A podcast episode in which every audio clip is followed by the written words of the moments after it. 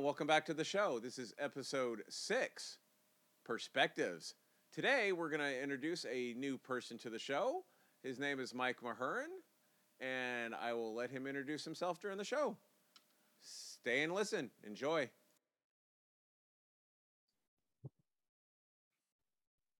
And my camera keeps on freezing. This is just outstanding. Once again, tech has failed us. Got to blame the tech support in the family. Well, I got to admit, it's a pretty good profile picture of you. Is that your good side? Well, you would have to ask my wife on that one. I don't think I have a good side. Well, it looks like you're staring into the future. Oh, now you're staring the other way. Hey, you unfroze. Hey, all right. Yeah, I don't know why. I've got to look that camera I bought specifically for recording shows, and it starts overheating at about 30 minutes.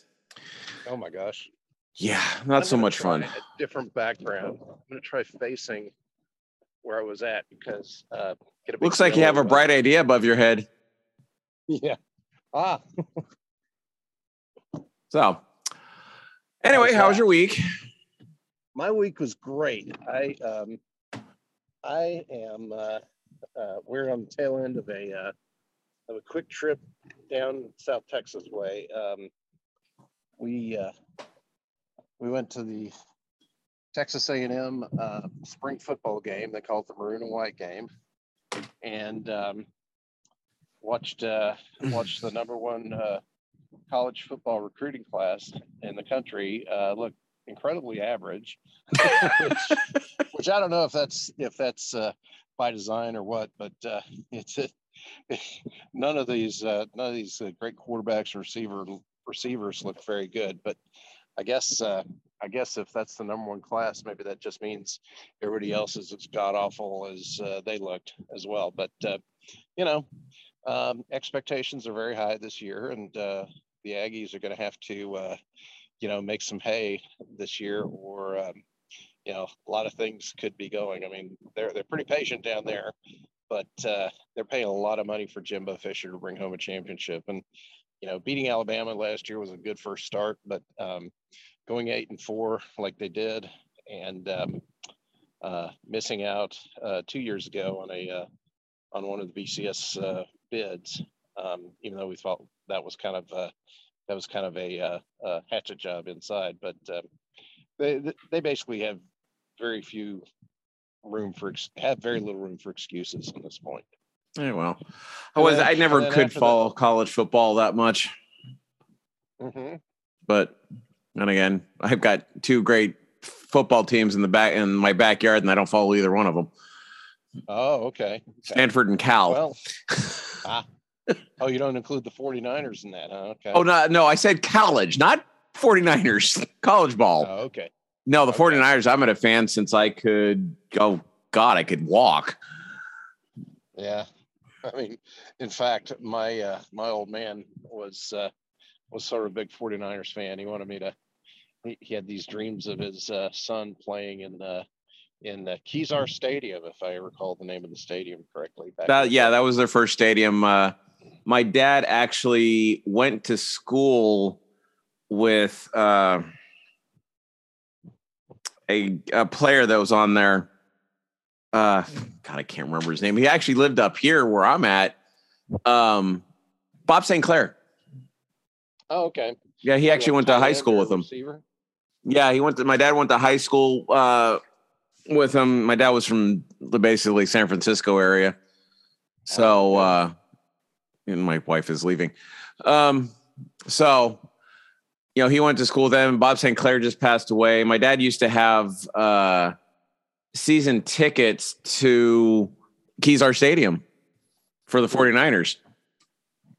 It's awesome. So, nowadays you can't go down to a football game without, sacrificing your firstborn, which is an option.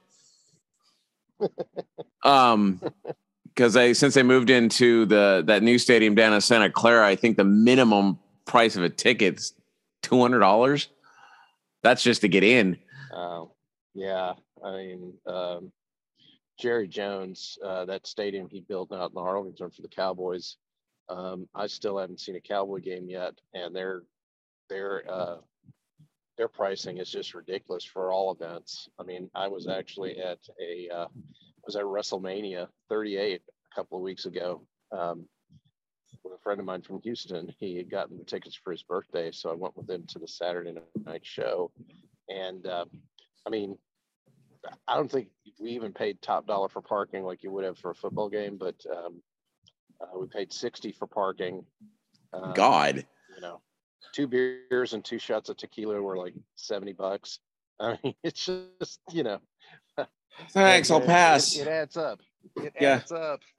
I'd rather sit at home and get drunk and fall down and not have a problem at home. So, you know, hey.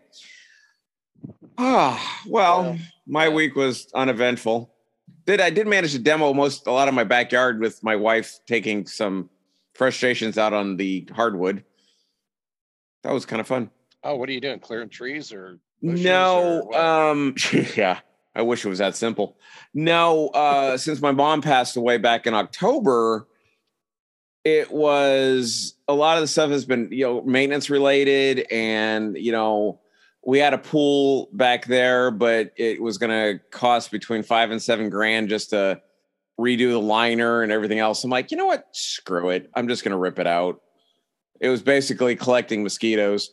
So my wife had some rather cathartic release, you know, cutting the liner out and getting rid of it.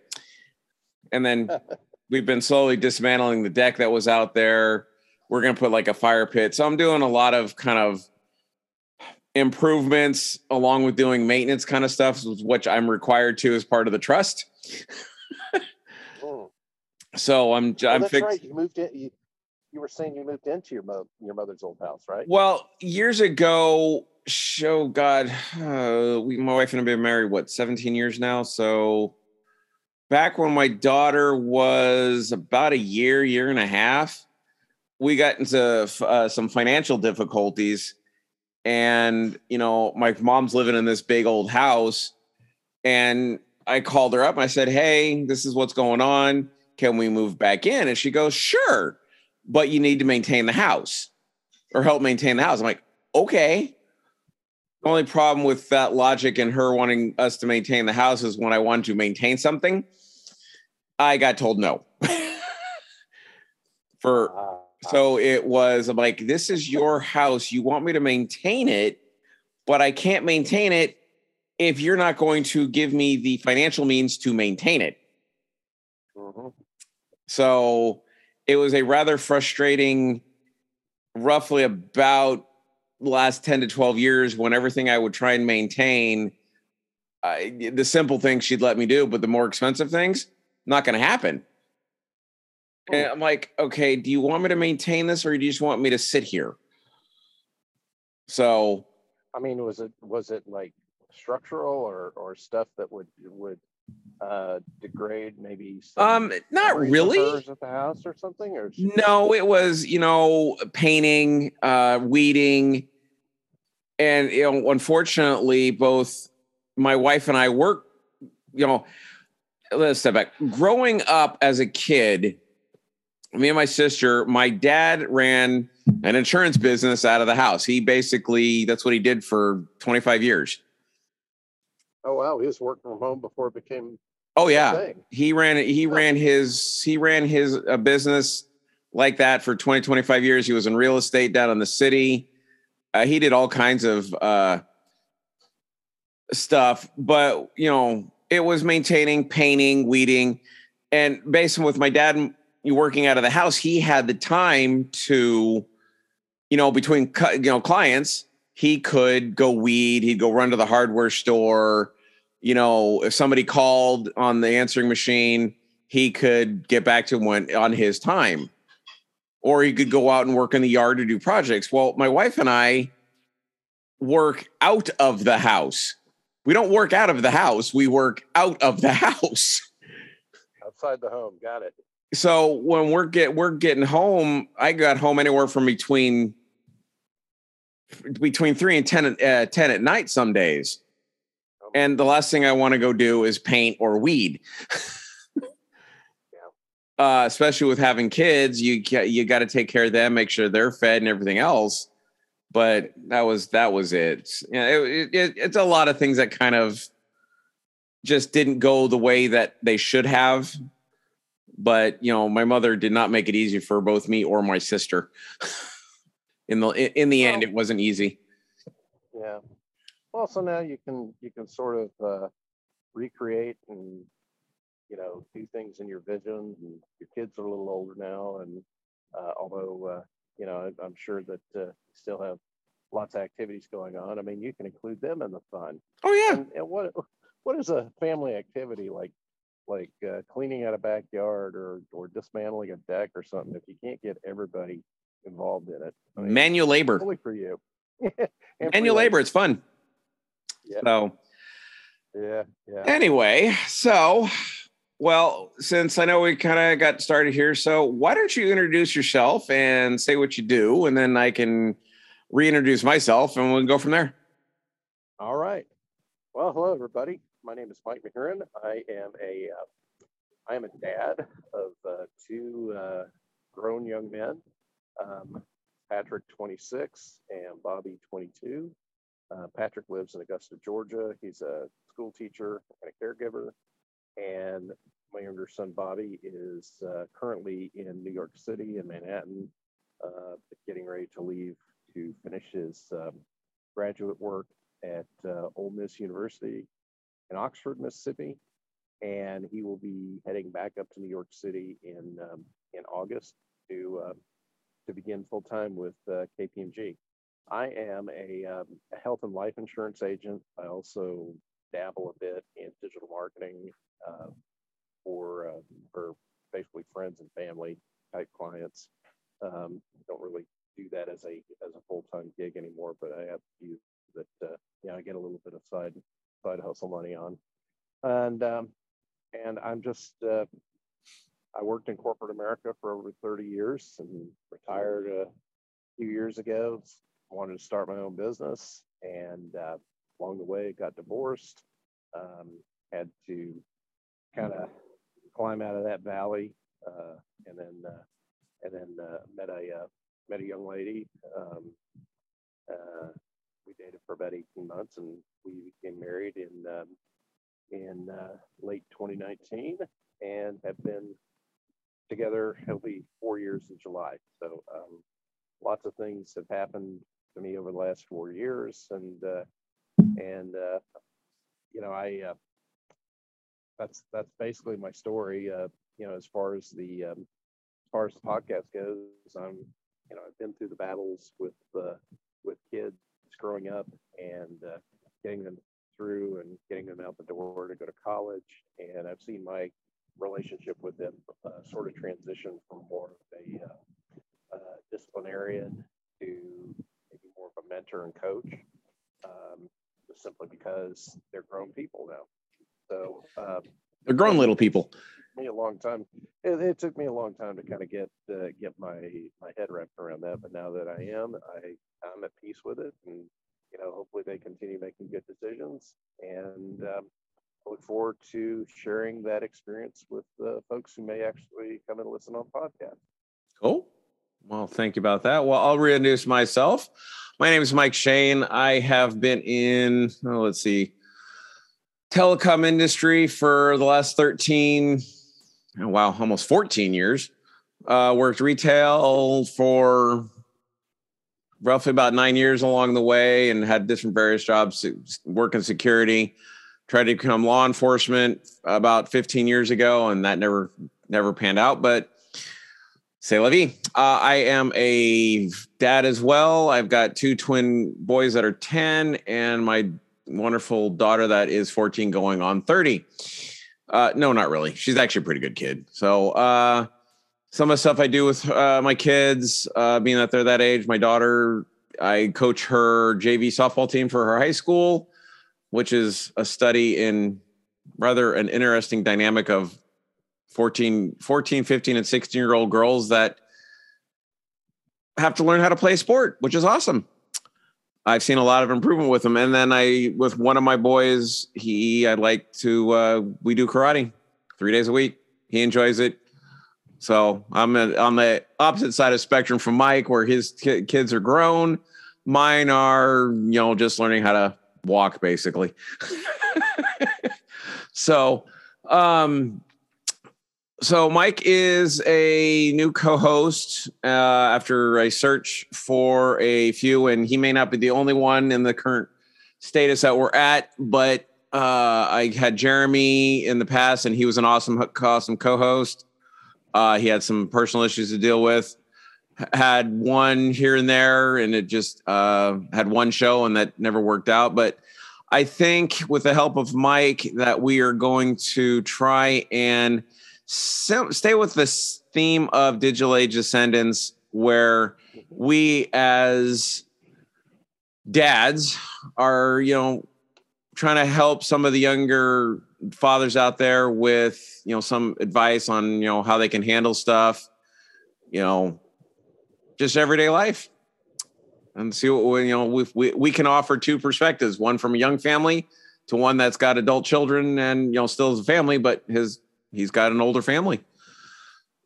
So what do you want to talk about? Well, I mean, I guess we could just start why, you know, you've kind of outlined why we're here. But again, we met in an online forum on Facebook, a dad's group, if you will. And, you know, I found myself getting really kind of interested in some of the problems that were coming up as requests for advice from some of these dads. And I you know, I guess I'm not sure why I gravitated to this group, but it came up as a suggestion for me, so I thought I'd try it. I do a lot of trying before I buy and all that kind of stuff. So but I really saw a lot of the same kind of problems. I mean, problems with relationships, problems with their children, and it just kind of runs the gamut of you know, situations. But it's just things that are, you know, difficult to deal with. And and what I found was there seemed to be so much, you know, I got involved really quickly because I thought, oh, I can help this person. I've got experience in that, and I can help this person. I've got experience in that situation. But what I found out was that, you know, number one, I don't like to do social media on my PC or my laptop. I typically do things on my phone, so I'd be on the group for, you know, what I thought was 15 minutes. I'd look up, it'd be a couple hours. I'd been on this page, yeah, interacting with people. My thumbs were just getting really sore. And it's like, I just felt like, wow, no, if only there was a way to just kind of reach more people that seem to have similar problems in a medium or a venue that, was not so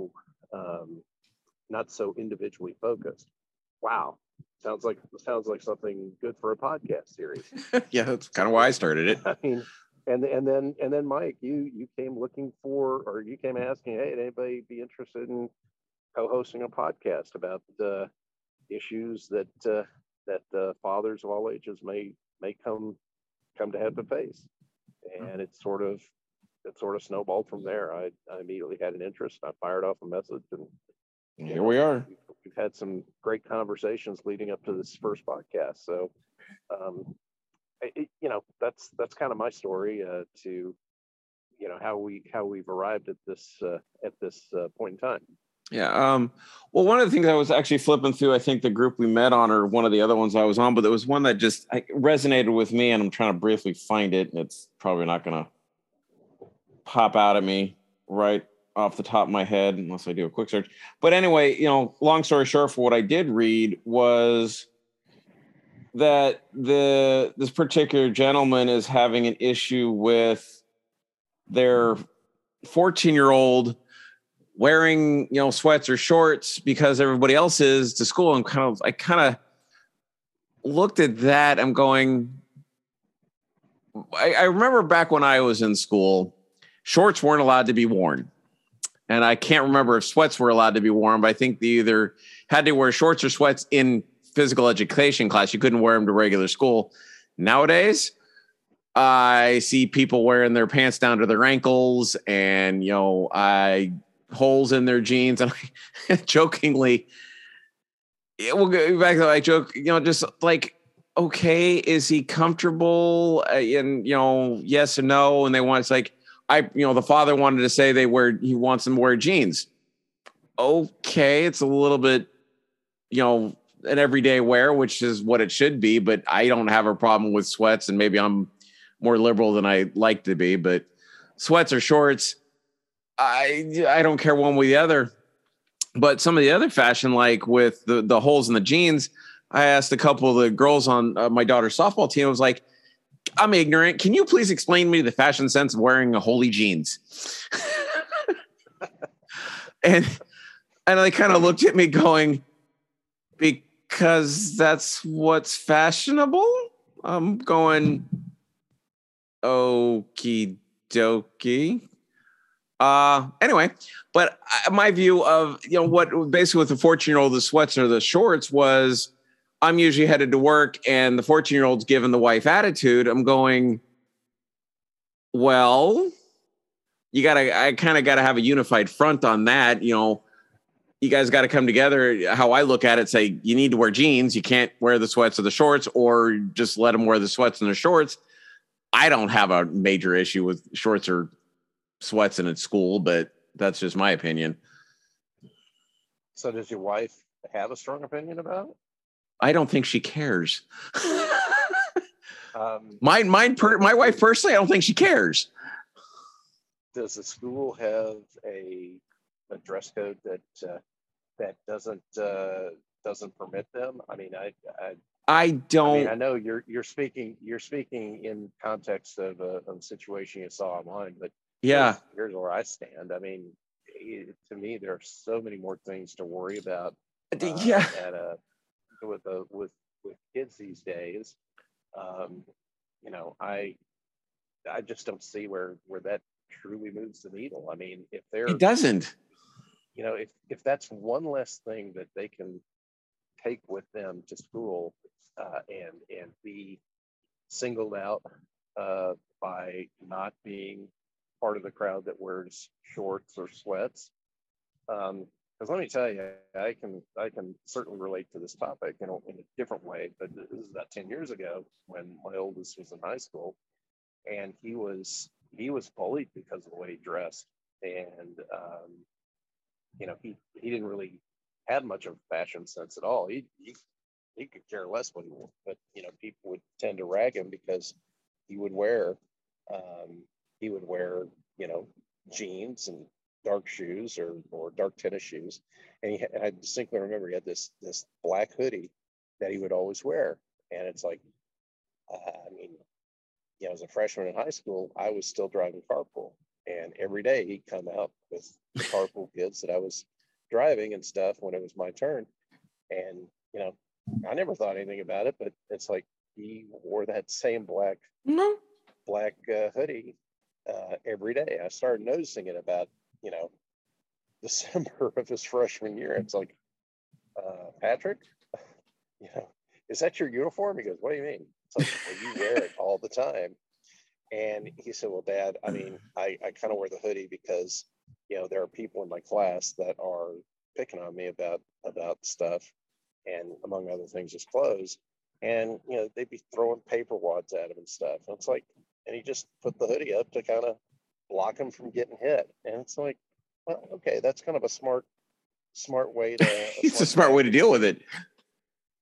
And I remember some of his teachers during parent-teacher night were like, you know, do you know that your son wears a black hoodie to school? And I mean, I know exactly the tone they were taking was that, you think he's also carrying a gun and trying to, you know, and it was just a matter of, well, you know, maybe if you guys would do your job and control the classroom and not let him be bullied in there, you know, maybe he'd consider getting a change of clothes.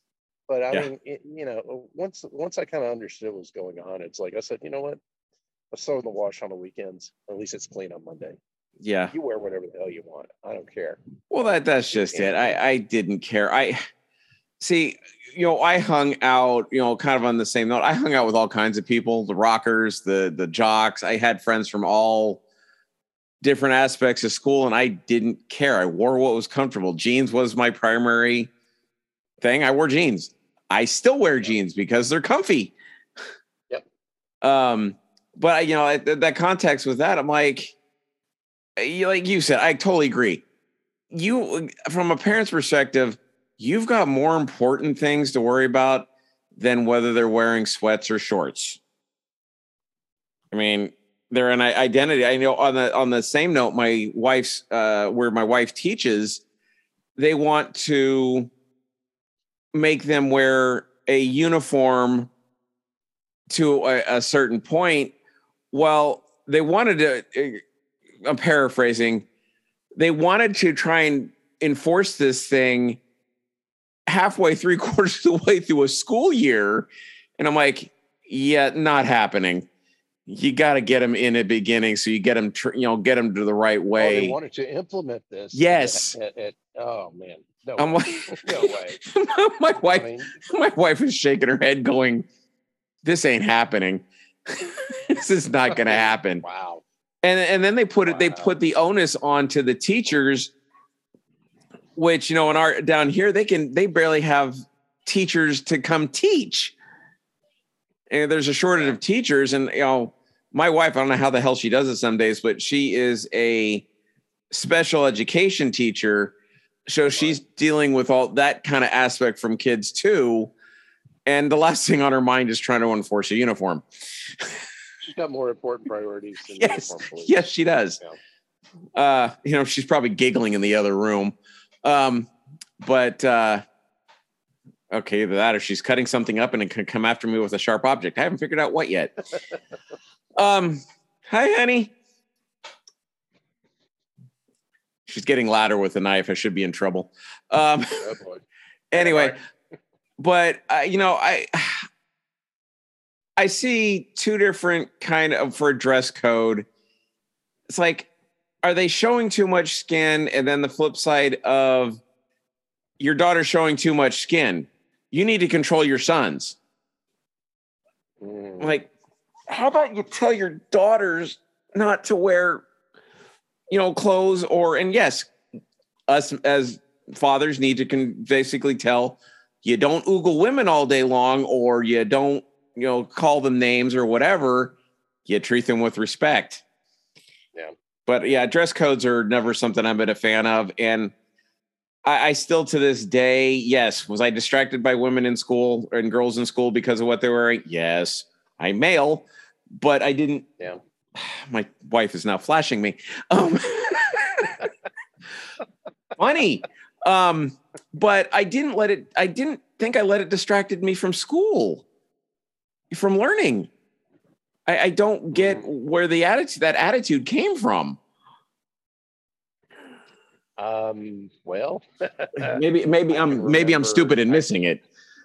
No, you're not stupid. I mean, I'm just saying, I grew up in when I was in high school in the 70s, it wasn't, you know, Van Halen was just kind of coming into their own with the hedonistic, you know, rock and roll and stuff. And Hot for Teacher was several years after I got out of high school, but you know, that was that whole time around, you know, Fast Times at Ridgemont High and all that, and you know, the culture of the day, you know, right, wrong, or indifferent. I think it sort of encouraged a level of misogyny and a level of you know, behavior that, you know, thankfully we've all sort of evolved from, and in a positive way where we understand that, you know, that was disrespectful and that was not cool. And I do have a funny story since I brought up Van Halen, Hot for Teacher. My senior year in high school, and this is in a suburb of Dallas, there was me and like 3 or 4 other friends. We used to go to concerts all the time, and we saw Van Halen open for Black Sabbath, and just we wanted to leave as soon as Van Halen got done, but you know, we bought the tickets, so we stayed. But you know, we saw all the really, really big acts of those days, you know. But anyway, we all had the same English class, and our teacher for that year, it was her first teaching assignment after graduating from teaching school. Oh no. So, let's do the math. She was maybe 5-6 years older than all of us. We're 17. She's maybe 23, 24. Liked to dress for the day and time. She dressed really, really. Okay. We thought she was pretty sexy. To a man, we thought she was very sexy. Okay. And, you know, we talked about Mrs. Smith. Her name is actually Mrs. Smith, or Miss Smith at that time. You know, we talked about, man, was she looking at you? Oh, she looking at you. Oh, she likes me. Oh, she likes me. I had a few teachers like that. Okay, let's fast forward about 30 years later. Fast forward 30 years later, my younger son is a junior in high school at a school that's very close to where I grew up in the suburbs of Dallas. But anyway, same school district too. He comes home from his English. Well, he comes home from class, and he had junior level English, and he said, "Hey, Dad, guess what? We got a new long term substitute teacher." I said, "Oh, that's great. That's great. Is he or she good?" "Oh yeah, she's really good." And I said, "Oh, that's great." He says, "Dad, you want to know her name?" I'm like, "Yeah, sure." It's Milana Smith. I go, "Okay, am I supposed to know that or something? Is that supposed to be?" Same Dad, teacher? Milana Smith. I said, "Whoa, wait a minute. There was a senior English teacher at Berkner." No. Yes. Nice. And we are now Facebook friends. She's a realtor now. And it's just, I haven't had the nerve to tell her about this story with her and my friends that we were all sort of, you know, I guess in the old days you call it puppy love. I don't know what you call it now, but it's I just thought, man, that could only happen to me. Of course. But, you know, it's just the it's interesting how life twists and turns, and you get certain surprises along the way. So anyway, I just wanted to put that one out there, but yeah, Mrs. Smith and I, I have fond memories of senior English, to be honest. I can tell.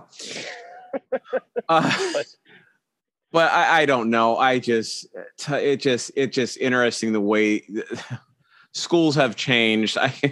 It's kind of funny. I remember my youngest of my two sons, he brought to mine and my wife's attention that this young lady was chasing him around in school. I'm like, all right, well, what's she doing? And kind of go on. And, you know, kind of remember back when I was in, elementary school. Yeah. We, boys and girls chased each other. Yeah. Well, regardless, she, if I understood my son correctly, he said that she liked him, but he didn't like her back. Yes. I'm talking about you. Hi, Nathan. Yeah. Oh, thanks, woo! Go out that way. Goober. That way. You can't. Mike. I did say something. Out, please. Anyway.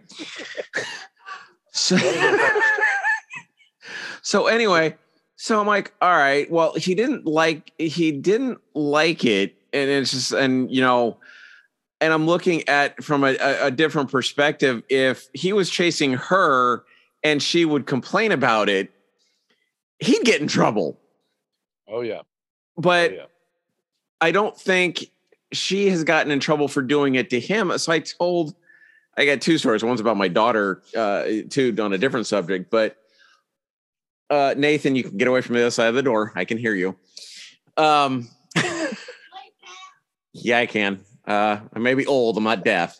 But anyway, So, you know, I told my son, I said, you know, have you told her to stop?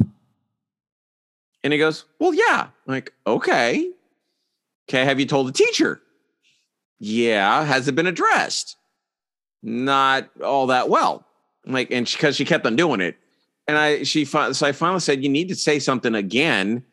And if it doesn't get anywhere and it gets to me talking to the principal and the other parent, guess what? We're going to have fun. Yeah, I don't take kindly to, you know, getting ignored, especially when it comes to my kids. It's like, you know what, they're doing the right thing. And, you know, on the flips, like I said, I don't think the same equality of, you know, will be taken if it was him chasing her versus her chasing him. And there's a double standard, which just irritates the hell out of me. I know. To be honest, Mike, I thought you might be going with, you know, after my story, I thought you might be referring to a teacher that was going after your son. Oh, hell no. Again, but I mean, I'm just saying, you know, we've seen so much of that. Yeah. These last few years around the country, it's kind of an epidemic, but to your point, yeah, there is an inequality associated with innocence with children that's very frustrating because, again, you know, you hit the nail on the head. A young lady, you know, chases or pursues or whatever, and you know, she's in most situations, I would suspect, she's not really being suspected of being anything more than just, you know, overly aggressive.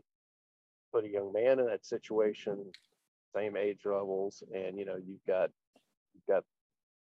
toxic masculinity at work, uh-huh. and you got patriarchy and that sort of thing, and it's like, yeah, it's just not equitable. Well, these kids are too young and too innocent to be branded with that kind of stuff right now, and it is frustrating. And I as a parent, you know, I think you're doing the exact right thing. I mean, you are establishing the ground rules with your son, and you're making sure that he's following through on those steps, because again, he's not seeing anything but his immediate, you know, irritation. Let's call it that. Yeah. But you know, let's just call out the elephant in the room. I mean, you know, it's like, suppose the young girl says, well, you know, because he's not paying attention to her, oh, he touched me there inappropriately, you know, and then it's like, oh my gosh, then you know what's going to hit the fan. So yeah, it's tough being a father. It's tough being a father of boys, and yes, the best you can do is just, you know, make sure your boys and girls know what's appropriate behavior between, you know, both, you know, their same sex as well as their opposite sex friends. I mean, because, you know, it's a really scary world out there right now. Well, yeah, and there was just an article that you brought up the teacher going after it, and there's actually one that is about, happened about an hour away from where I'm at, that this female teacher literally just got charged. I think charged. Yeah, charged with 30 counts of child molestation from a school. Yeah. And I'm like, I'm like, what would possess you? Male or female, I still don't get. But, you know, what would possess you to go after a child? That's part of the reason I wanted to go into law enforcement, was I wanted to do, because I've been around computers, and just the knowledge I have that a person that has that kind of paraphernalia, whatever you want to call it, that media content on their computer of, you know, child related material, and they go hit the delete key, doesn't delete it. So I wanted to go become a cop because I wanted to forensically nail these asshats, you know, and get them to go to jail, because you don't prey on kids. That's my view. I don't care if you're male or female. You don't prey on small children. You don't prey on big children. Either way, I don't know. I don't know what possesses, other than, we'll get probably later in the show, the mental break for anybody to think they can get away with it. Yeah, it's, it happens way too often. And you're right. It happens between male teacher, female student, happens female teacher, male student, happens way too much. Yeah. These days to be a mystery out there. I mean, I don't even read the news that much anymore, and I can still, I'll see things pop up on various news feeds that I'm on that talk about these situations, and it's like, you can't tell me that people don't see this, and it just seems like there's an element of risk taking that that certain minds are wired to go out and do that, because whatever else is lacking in their lives, they get some sort of a rush, some sort of a satisfaction out of that. But it's just I couldn't tell you. So creepy. And yeah. So wrong. And yeah. For an adult to take away a child's innocence. Yeah, no, that's just it. And, me and my coworker were talking today, and it came up. What he and I are like brothers, just from different people. But I don't know if you know who Ben Shapiro is. Oh, sure. Yeah. So I was watching, I forget what video it was, but it was about the don't say gay or don't whatever is out of Florida. Oh yeah, the thing in Florida. Yeah, and I'm looking at this going, it has nothing to do with being gay. It's don't teach it in school.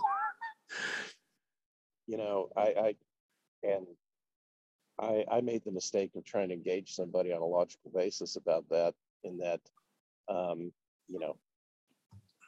First of all, I don't understand what teacher in their right mind seems to feel like there's a necessity to teach some child, male or female, about sexuality or orientation or anything like that between kindergarten and third grade. So to me, it seems like, that's a very, very reasonable accommodation. Yeah. It's curious and stuff, but I mean, if it was me, I would say, you have no business teaching that to any grade school child. But so in Florida, it's between kindergarten and third grade, and it's like, you would think that I was trying to pull people's toenails out with a pair of ice grips. I mean, it's like, how dare I question that? It's like, how can you not allow that truth to be shared with these children, these impressionable children? I said, well, because you know what, they don't need to be. Parents don't send their kids to public school to be indoctrinated. And and again, the thing in Florida, I think it's very reasonable. You're not supposed to be talking about any orientation. It's not defined straight, gay, or anything in between. Well, I talk about it. Yeah, I do have a. Yeah, I do have a question I want to ask you, and that just popped into my head. But coworker and I were talking about is, what my wife wants to, say about our life here. She doesn't blurt out our personal life to the, to the world, which, that's a good thing. But if a person between kindergarten, say even fifth grade, I'll even give it that much, goes up to my wife and goes, are you married? My wife has the perfect opportunity to say, yes, I'm married to my husband. And that's it. They honestly, that's her choice, whether she tells them that or not, but really is none of their business one way or the other. But if they ask, don't lie to them, but be honest with them. But one of the things that was in this Ben Shapiro video was this, the only... I will admit, I assumed that she was of the LGBTQ lifestyle. And I honestly, the same thing applies. If a child asks you, are you married? I'm like, yes, I'm married to my wife. That should be the end of the conversation. Yeah. Same thing for male. Either way. That's perfectly fine. Yeah, that's a legitimate reason, question to ask a teacher. Is it any of the kids' business? No. That's up to the teacher's discretion to either answer them or don't answer them, but don't lie to them. But on the flip side, I agree with you. You don't need to have that taught in school. I don't care if you're, kindergarten through 6 or kindergarten through, 7th, 8th grade, that's when you're starting to get into biology, and that's where it should be taught by a biology teacher. And then that's just my personal view of that. And I don't want to, I don't want to seem like I'm negative, or not supportive of anybody of that lifestyle. I am. It's, and my microphone's just having a fit. Anyway, there we go. I personally wouldn't want to talk about it. Am I more than capable of talking about it? Yes. People look at me some days, just in some of the comments, and they kind of look like, what? I honestly was the best man at one of my friends' weddings. She got married to her wife, and I was the best man. I'm like, okay, that's the kind of, you asked me, sure. I'm more than happy to do it for you. I don't care. They're living in Texas now. I just don't really care. She asked me, I said, okay. They get married on the beach. And that's what the current narrative, I think, discounts. I mean, I've sung in choirs for a long time, and my absolute best friend of all, I mean, he's a very dear friend of mine. I knew within, I don't know, first 2 rehearsals 15 years ago that he was gay.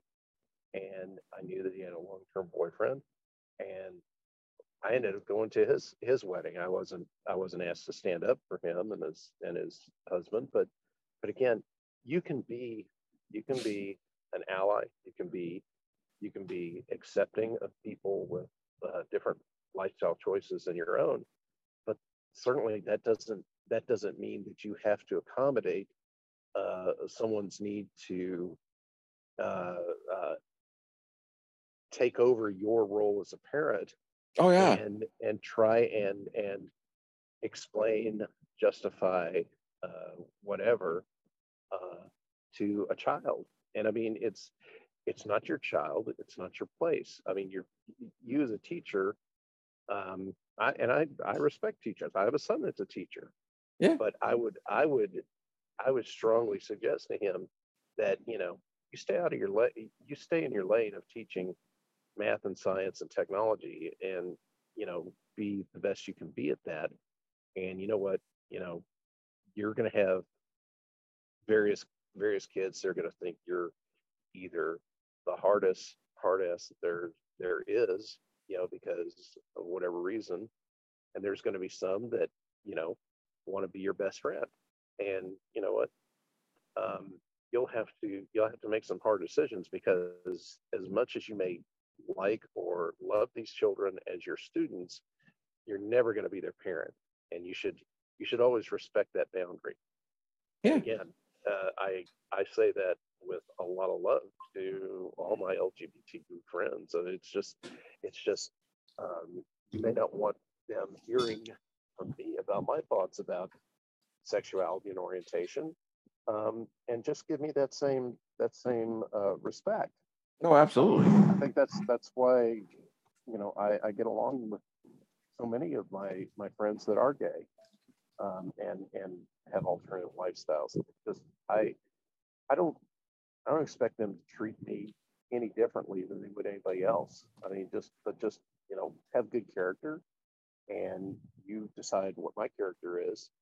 And if we're a match, we're a match. And if we're not, no harm done. Not going to hurt me.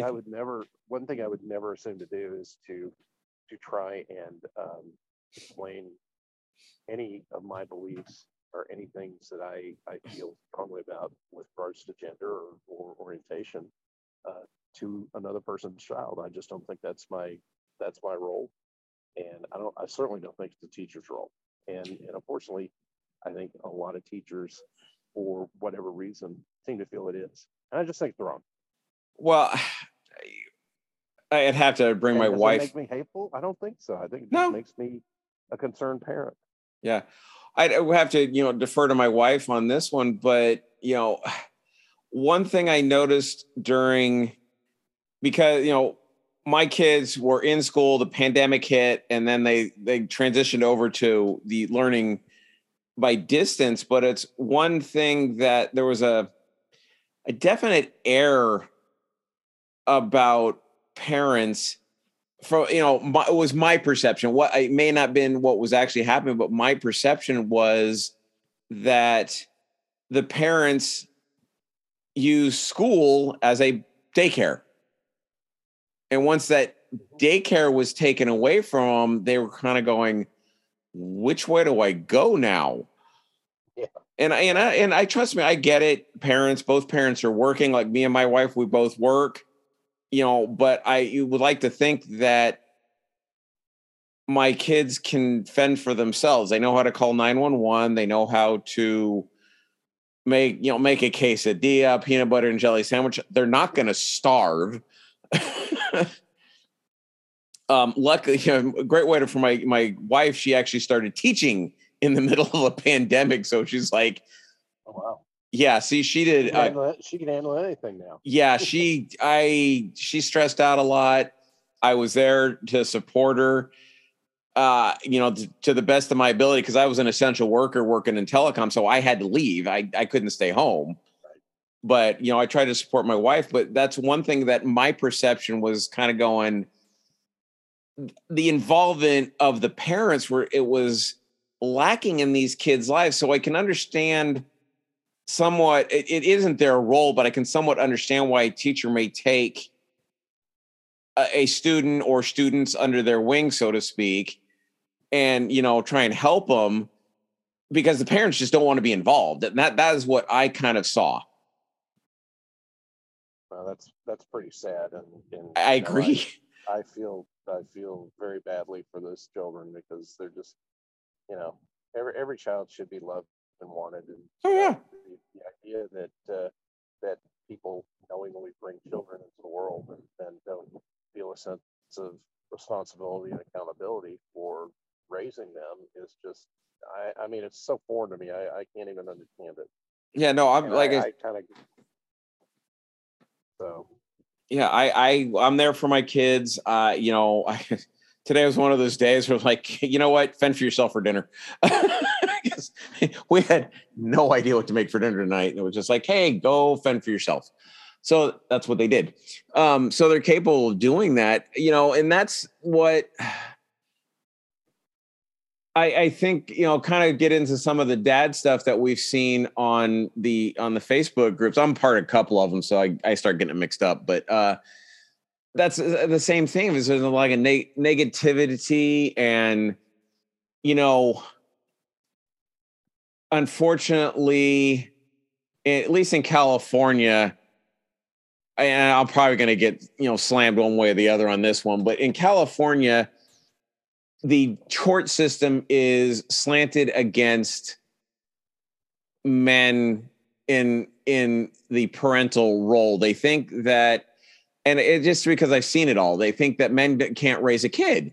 I'm going, okay, how did this come about when you've got, and this is, it's stereotyping, but it's also pulled from a headline is, two things. Nick Cannon, he's I think he's a actor or a comedian. I can't remember. He's up to his like 8th or 9th kid. I'm like, dude, it's like, really? Can you stop? Yeah. And then on the flip side, it's like, and it's not all the same woman. I'm going, dude, stop. You really need to stop. Mariah Carey's ex is Nick Cannon. Yeah. Yeah. And I'm just looking at and on the flip side, some of these women that I've come across her like 4 or 5 kids from 3 different men. I'm looking at, wait a minute. It just, why? And then, you don't want to let a man raise a child. He's just as capable. Oh man. We probably need to, that's a show in and of itself. Save a lot of that. Yeah. I will tell you, you know, I would just say this is that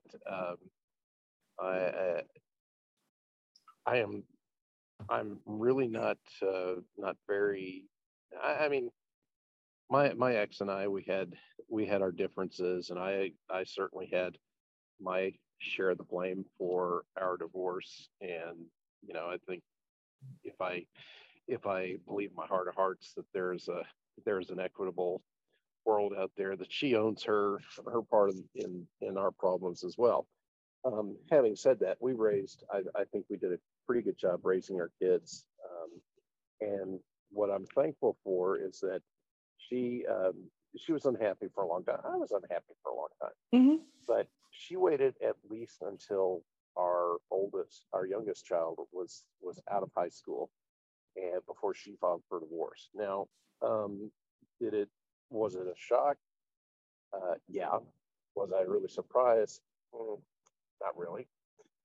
But be that as it may, I mean, the reason I'm grateful that she waited as long as she did, because I have seen so many people destroyed by the court system. Oh, yeah. And how men are treated in terms of custody, in terms of child support, in terms of visitation, all those things. It just seems like the judicial system, and you said California, I believe it's this way across the country. I believe that it's, and I'm not trying to be misogynistic at all here, but I just think it's just a fact that courts will in most cases excuse egregious behavior by a woman, of a mother, when it comes to child custody situations. I mean, I think there has to just be a clear inability for the woman to be able to take care of herself and the children. I mean, to the point of, you know, either drug addiction, prostitution, you know, stuff like that, just is just so far out of the norm that you know, that the father would be the better choice. But unfortunately, you know, there's a lot of women out there that game the system. And, and really the court system is set up for men to fail on this. I mean, especially if they want to be, equal partners in being in their kids' lives. So even though all the studies, and there's so many, you know, just you know, facts out there that lean towards, you know, children of divorced families can come out on the other side, as long as both parents are equally involved and are respectful of each other and can learn to give and take.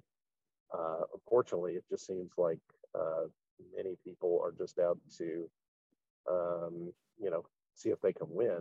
And the court, I think, generally decides that the woman should win in most cases, all things being equal. Yeah, and well, sometimes I don't think it's fair. So again, it isn't. You know, yeah.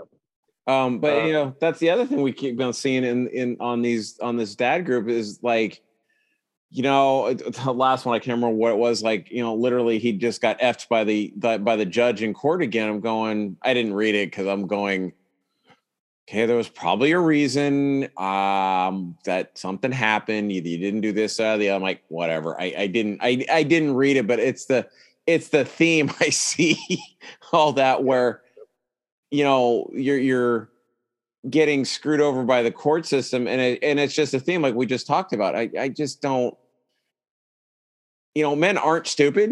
Well, some men aren't stupid. But I look at that, and, you know, this whole thing of going through court leads into what you also are talking, mental health and self-care, and what you put in there were causes. And this right then and there is not being able to care for your kid because the mother is either uninvolved, doesn't want to be involved, and you're trying to do the right thing and go, hey, I'm right here. I can be just as an effective parent as she can. I just have to be given her the opportunity. And then it causes a lot of depression, you know, just by what people stating that they've been depressed and they're, you know, they're kind of at their wits' end, you know, trying to fight everything. And that's when you have to fight harder for what you want. But it does cause a mental health issue. And, you know, and some men out there, and myself included, don't necessarily how to vent that or try and take care of themselves. So that's one thing that is part of this, you know, you and I want to do as part of this podcast is go, hey, you know, these are some of the resources you have. You can call one of us. I'll have to do the bumper later, but the phone I have for the show specifically, they can call. And, you know, I may not be available right then and there, but leave a message. I mean, that's what the phone's for. Yeah, for sure. But I just think that, you know, being this podcast, I think could be a support mechanism for those people that are struggling. Either they can contact you, contact me, but I think that definitely is an issue. And especially now that the stigma is kind of going by the wayside, it's still there for, you know, getting mental help. You know, and it just, you've got to be able to, you know, find the right resources. And I think there's some definitely good resources out there. At least I know they're around here. I can't speak for Texas because I'm not from there, but there's a national helpline, I think, for suicide prevention, I believe, or something like that. Right. We could actually post that on the podcast. That might not be a bad. Yeah, I think I've got a bumper that lists it out on there. I would say that you know, the pandemic brought forward a lot of these things that you know, that people are struggling with, both men and women, and they've been a lot better over the last couple of years at adding mental health counseling, you know, therapy, that sort of thing, as covered coverages, I guess, for lack of a better term. Whereas it used to be, I remember, and I've been in counseling for a long time, and I have we can talk about my issues on another show, but I do have some family of origin issues that have left me really angry, and sometimes it's a struggle to control it, but you have to control yourself. You're responsible for your own behavior, no matter how you were raised, and that's undeniable. But there are resources available, and a lot of the major insurance carriers are now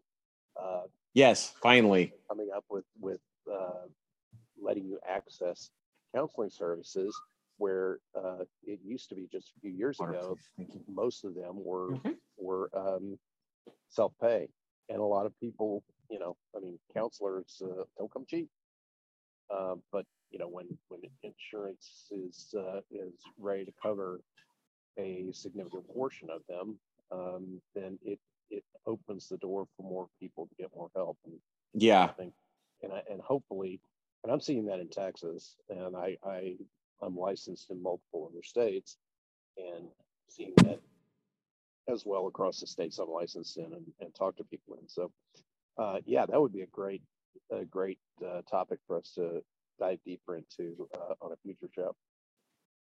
Yeah, I can definitely. Thanks.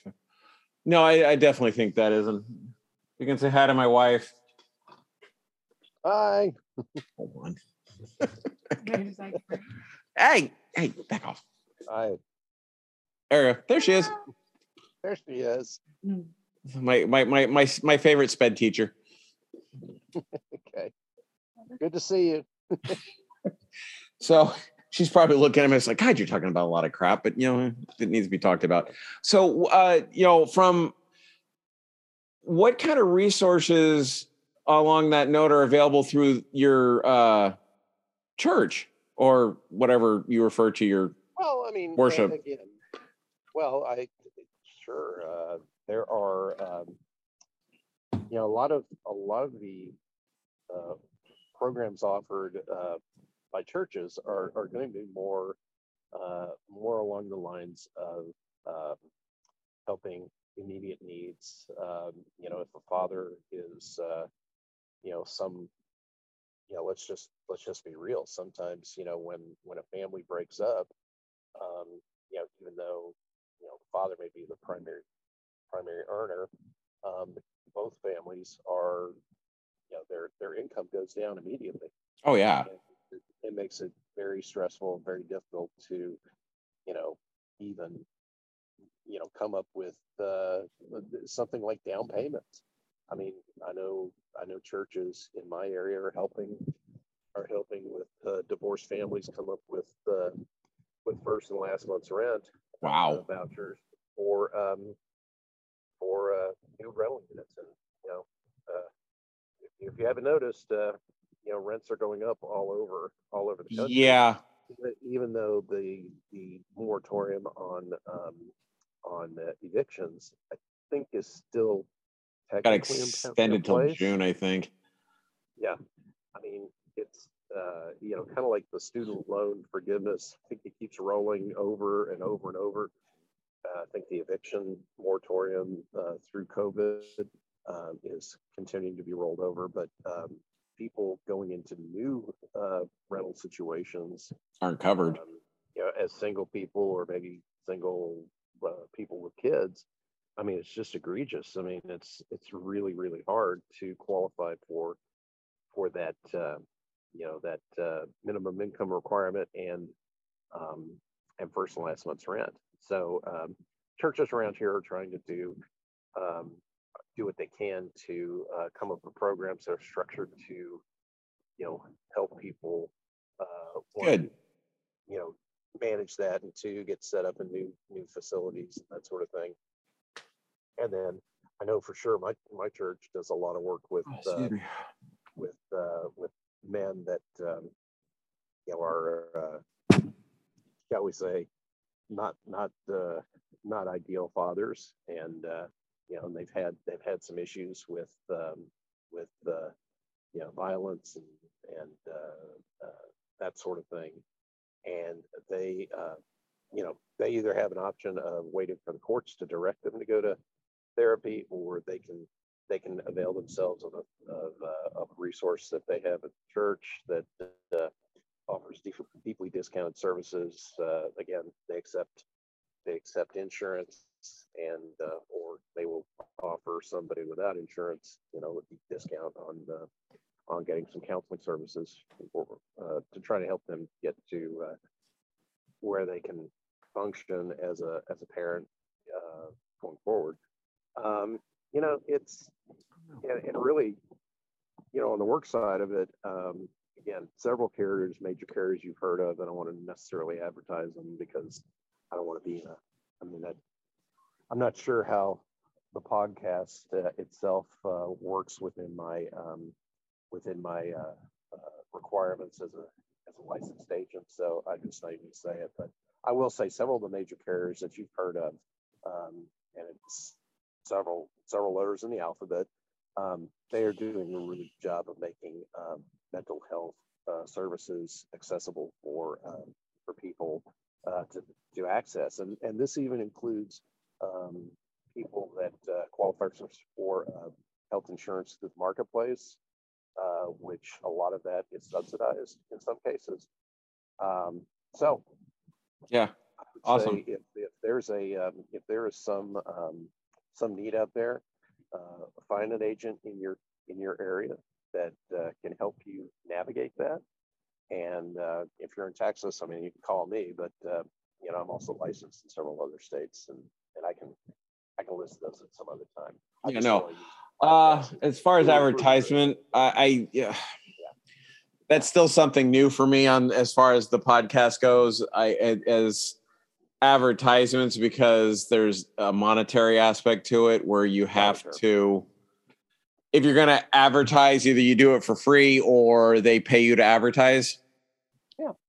So, and I'm trying to do this kind of as enjoyment, and, to do it as free as I can, we're out having I always feel, you know, even if somebody's going to advertise, they have a say in what the content of your, what you're saying. Yeah. I'm like, yeah, no, you're not going to do that to me. That's what I'm saying. I'm not going to be a shill for my company or for the carriers that I represent. Yeah. Just suffice it to look say it up. The bigger carriers out there are people that you've heard of, and they are coming around to the fact that, and let's be real. I mean, they're being motivated by the administration in DC, and oh yeah, I commend them for that. And there's a lot of anxiety out there right now, and it's tough for many people to deal with, and I will give the current administration some credit on, you know, them recognizing that and making those sorts of services accessible, even through telemed services. You know, in case there's still a lot of doctor's offices that don't want to see people, or you know they want. Oh, don't get me started with the doctors right now. It wasn't meant to be that way, but I'm just saying. Oh no, it's nothing. Great. Long story short, it was nothing that had to do with the doctor I had. So, ironically, the doctor I had moved to Texas. Awesome doctor. She was about 4'10" and carried a big stick.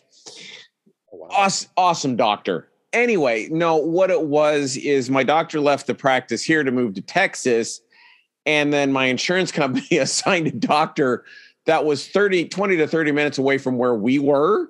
I'm like, did you not look at my address? And so I spent probably about a week trying to get a hold of my insurance company and kind of go, hello, I need a doctor close to me, please. And these people, no doctors were accepting new patients, blah, blah, blah. I finally had to call the doctor's office and going, hi, I need a doctor. I need one to sign. Okay, this guy's taking new patients. Awesome. So get that approved. I call my insurance, I'll just say United Healthcare. I was just like, I was going nuts. Anyway, so I called United Healthcare up. They were more than helpful to get me, you know, I think one lady I was on the phone with for probably about an hour, she was calling these doctor's offices at the end of the day to kind of go, are you guys accepting new patients? I'm like, wow. I customer service was like, you know, 1,000%. I was like, holy cow. And then I call and make an appointment with the doctors they set me up with. Oh, they're not accepting new patients. What? Oh my gosh. So I'm like, okay, round two. So I call them back again. I get a hold of somebody else. Right? No, sorry. This was after I called the doctor's office going, hey, I need a doctor taking new patients. I called the company up going, hi, I need to take a doctor. This is the doctor's office I want to go to. They're not accepting new patients. Hold on. I just got off the phone with them 10 minutes ago that they're accepting new patients. Oh, wow. It was just like, wow, this person. That's a whole different kettle of fish, as it were. I mean, I tell everybody I speak with, I do 95%+ of my appointments over the phone or on Zoom. And everything I tell people is network. Yeah. In network, you know, you got to make sure that they have a PCP ID. If that's who you're going, because most of them are going to get into the HMO networks. And there's some good HMO networks. I mean, you have to be very careful about which ones you get. Oh, yeah. But you know, a lot of them will have great doctors in there. But, you know, I spoke to somebody last week who lost her job in January and is rolling off of Cobra. Oh, and I'm sorry. They had Blue Cross in Texas as their carrier for their group plan at their company. But you know, I looked on the I looked on the website for the doctor's office, and they had all these carriers that these doctors were taking, and I immediately saw that this guy was not going to get to have Blue Cross HMO on that because they only accepted PPO. But what I was able to find out is like, how do they bill you? And he says, well, what do you mean? I said, does your bill come from your doctor or does the bill come from the medical group? He says, well, it comes from the medical group. Well, that's all the problem. I mean, the medical group bills for it and they accept the HMOs. And so now he gets something familiar, gets to keep his doctor. So again, that's the game you got to play, because a lot of times, you know, and what I tell everybody is that, you know, I'm going to go verify on each of these people that I recommend for you that your doctors are in network. And I always send a screenshot to them with that doctor if they're in network. I say, but you also need to do me a favor. You need to call them. you are in network with this particular network, with this particular carrier, because, you know, they have been known to be wrong, and doctors' offices are in the business of treating patients. They don't always update their websites with who their approved carriers are. Oh, yeah. Because, you know, they don't necessarily always have the most up-to-date IT staff. A lot of them are outsourced, and sometimes they just, that's something else going on, and they don't get that stuff updated. So it's a problem for all kinds of things out there, not just this mental health thing, but it's just one of the things that your agent really should be doing for you. And sounds like you got a good one out there in your part of California. It's baffling. I get it. It's health insurance is just geeky enough to satisfy my itch for numbers and problem solving and stuff. There you go. It's, you know, with all the rules changes every year, I mean, you know, that's a tough one to take on your own. Oh yeah. Well, I'm a stubborn pain in the ass. Just ask my wife. Once again, I don't like taking no for an answer, especially when I have to deal. So anyway, is there anything you want to talk about or anymore? I think we got a pretty decent show. I think for a first time out, I think it's good. Again, apologize for the conditions that you're dealing with here. You're fine. On the Texas Gulf Coast, and it's actually it's pretty cool out here. It's not San Francisco cool, but it's pretty cool for April in Texas. But we had wind gusts today that I'm literally sitting relaxing in bed before I had to go to my daughter's practice, and the wind literally shook the house. I mean, it was I don't know what it was. I don't know if it's earthquake weather or what, but it was blustery. When I went to work this morning, I got wet, but there was no wind. I get up to here, and I go to my yard, and the two flags we have on our mast are standing, they're waving, but they're almost standing at attention, is how blustery it was. Because I had a buddy of mine in the Coast Guard explain to me that when a flag is extended all the way out, it's a 10 knot wind. Well, this flag was extended all the way out and black, you know, just waving in the wind. And so I'm like, I know it was more than 10 knots. But I get to the house today, and it's like, wow, what is going on? But it shook the house on a couple of gusts. Whereabouts in the Bay Area are you actually located? North of San Francisco. So north of San Francisco. Sonoma County. Yeah. Okay. So basically, an hour. San Francisco is about an hour.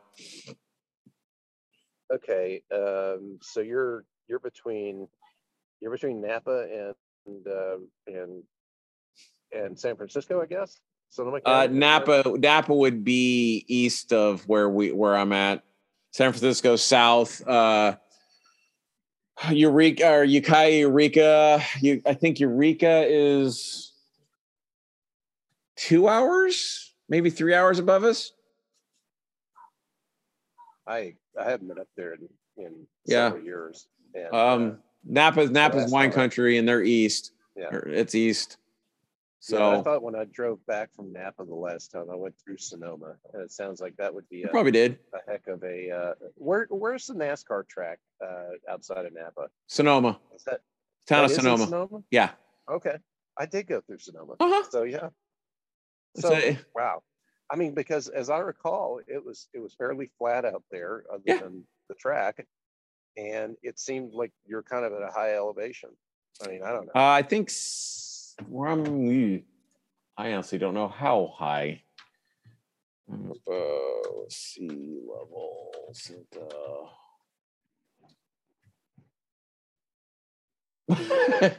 I thought we were a lot higher. According to Google, I'm 164 feet above sea level. Wow. It seemed a lot higher. I mean, yeah. It seemed like I was going downhill as I was heading towards San Francisco out of Sonoma. And you would if you're coming from the racetrack and you go over 37. Yeah. Yes, you're going down towards Vallejo and that area. Uh-huh. So yeah, or Petaluma's around that area. Yeah, yeah. So it's a lovely area. Yeah, beat it. I mean, great area as far as the scenery and the lifestyle, I guess. Well, the beach is roughly 40 minutes away. So I mean, we can hit good God, I think Goat Rock and Jenner is roughly about an hour up the coast. I remember my wife and I I think it was either for our 15th or 16th anniversary, we basically didn't care. We shipped my kids off to my sister's, and we went down and hit if you love clam chowder and barbecued oysters and you're back around this area, Marshall Beach, Marconi Cove out down in Petaluma area. Ooh. Oh my God. The clam chowder and the barbecued oysters are just delicious. But we just drove. We literally went down. I think we went down into Highway 1, Marin County, down there just to get out. And we just started driving, and then we came back up, had lunch at the Marshall Beach, Marconi Cove area, and then came home. But it was there is a lot growing up as a kid, either smoking, drinking, or going to the movies or the beach was pretty much the only things you could pretty much do.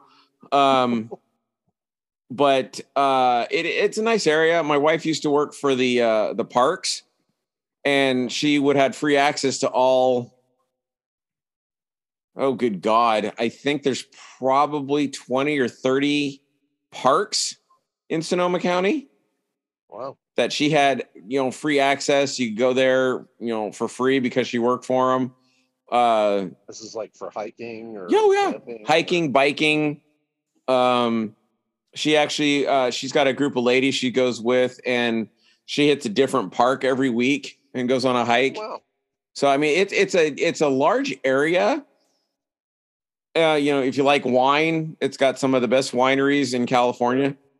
We're more of the Moscato, the sweeter wine connoisseurs than the Cabernets or the, Pinots. Right. If you want to do wine tasting, my wife and I are really into that, but wine tasting, you go, geez, there's probably about 100 wineries within within about 40 minutes of where I'm at. So, I mean, it's a nice area. My wife and I just we don't drink that much wine. But there's a lot of nice areas around here. Unfortunately, life hasn't let me take advantage of it as much as I would probably like to, but it's a nice area. Yeah. I just know I've really enjoyed the times I've spent out that way, and just to have that opportunity to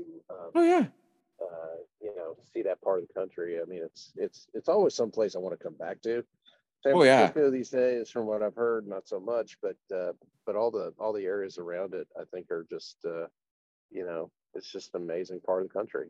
And, I feel good being able to. It's on. I mean, just to kind of give you an idea, Marin County, which is south of me, I think the median house is $3.5 to $5 million for I think a 3-bedroom house. It's nuts. Yeah. I mean, you know, you ought to get it. You probably, I don't know what part of Texas you are, but if you get a chance, there's a guy that does Demolition Ranch on YouTube.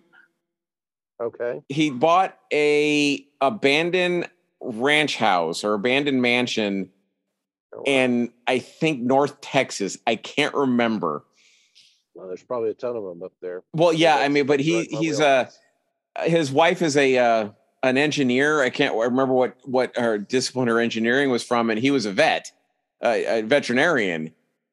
And they bought this house and redid it. He's really into firearms and prepping and bunkers. I mean, it's just like the guy's nuts, but he's actually pretty.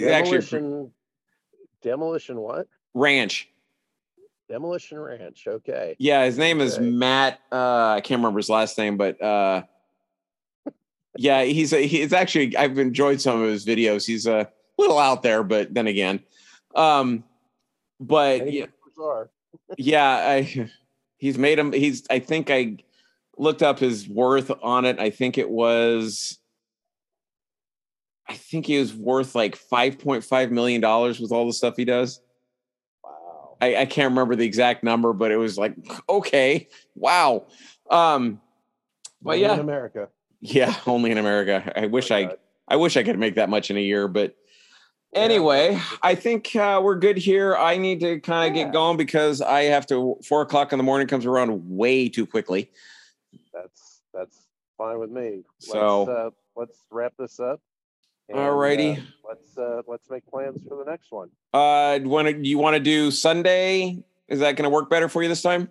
I think Sundays in general, Sunday will work just fine for me. If we can do it, say around it is 7 o'clock your time, still good. I mean, PM or AM? Either PM or. If you want to do it earlier in the day, maybe we could do, I think we'd said like noon my time, but if we could push that to 1 p.m. my time, which is 11 o'clock your time? 11 o'clock is fine. Or the evening, either one. Yeah, evening, Sunday evenings are like, again, it's one of those days where it's my going back to work the next day. Yeah, I mean, I want to leave that. I want to leave that sacred for you. So yeah. Anyway. As my counselor likes to say, it's been good, and I'll see you next week, and be good to yourself. You too. You as well. Thank you, sir. Right. Thank you, Mike. Thanks for staying and listening today. If you'd like to get a hold of myself, I can be reached at area code 707-385-9698. Please leave a voicemail or send a text. I can also be reached at digitalageDescendants@gmail.com. And thanks again for listening. So as we discussed in the show today, this country is facing and has faced in the past years a large mental health problem. As I mentioned in the show, Congress doesn't seem to want to realize that, or they just don't care. But we have a large amount of suicides in this country that we need to take care of. And part of Jeremy's passion, and I am going to follow suit, is we want to bring attention to this issue. And by doing that, we hopefully can help some people. So I'm going to provide the National Suicide Prevention Lifeline, and that can be reached at 1-800-273-8255. If you're facing a serious mental health break, or somebody, member of your family, sees that you're facing a mental health break, don't be afraid to ask for help. Reach out to myself, reach out to Jeremy, reach out to some other medical or mental health professional. We want you to stay around, especially for your kids.